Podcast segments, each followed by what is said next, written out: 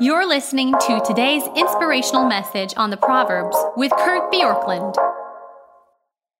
Have you ever seen one of the people that you heard making music when you were young, and then you saw a picture of them as they are in their older years? I think it would be fair to say that most rock stars, music stars, don't age very well. That's not a judgment about just anything other than the lifestyle, which notoriously includes some hard living, whether it's just traveling and eating poorly, or if it's uh, maybe some partying, some things that, that maybe are, are in another way. But I know when I see pictures of artists from their prime to their older age, maybe with the exception of Bruce Springsteen, it's never a good look.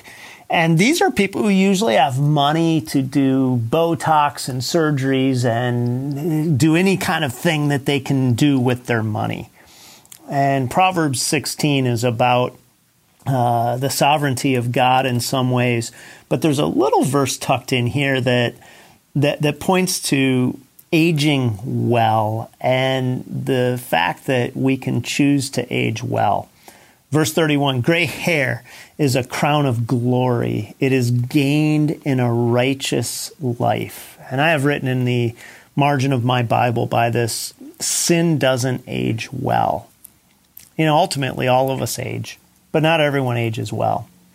Some people who age graciously um, have maybe just good genes or something like that. But what this proverb seems to indicate is that there is something that happens when we live righteously that allows gray hair, which is a sign of old age and respect, that that that the righteous way that we live actually leads to this. Uh, Proverbs 17, 6 says, Grandchildren are a crown of the aged, and the glory of children is their fathers.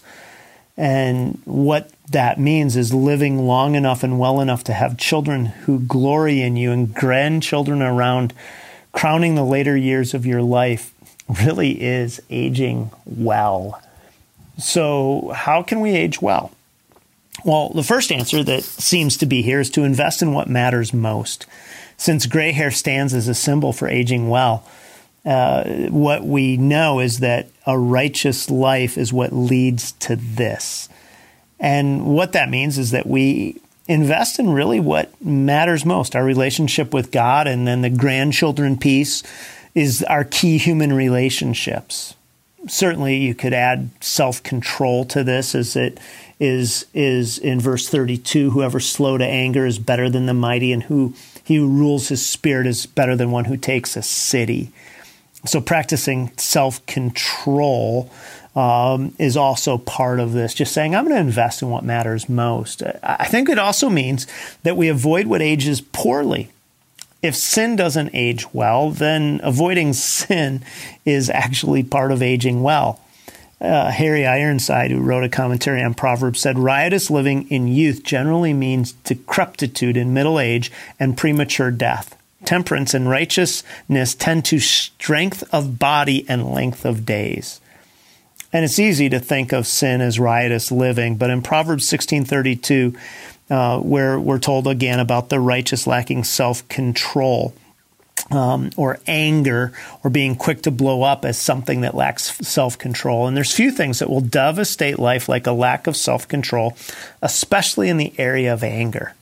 A bad temper is often excused not on the ground of natural infirmity, but it is rather the evidence of unjudged pride or impatience. It's generally a sign of weakness when one allows himself to become angry and excited in the face of opposition. That's um, Matthew Henry. And so, what helps us age well is investing in what matters most, avoiding what ages poorly. And then I'm just going to say again, trusting in the sovereignty of God, because verse 1 and verse 33 bracket this chapter is simply saying, I don't have to fret about when my life ends, the quality of my life, because it's all something that God holds well. And when we try to fight the aging process by trying to be young uh, in a way that's unnatural, it actually ages poorly.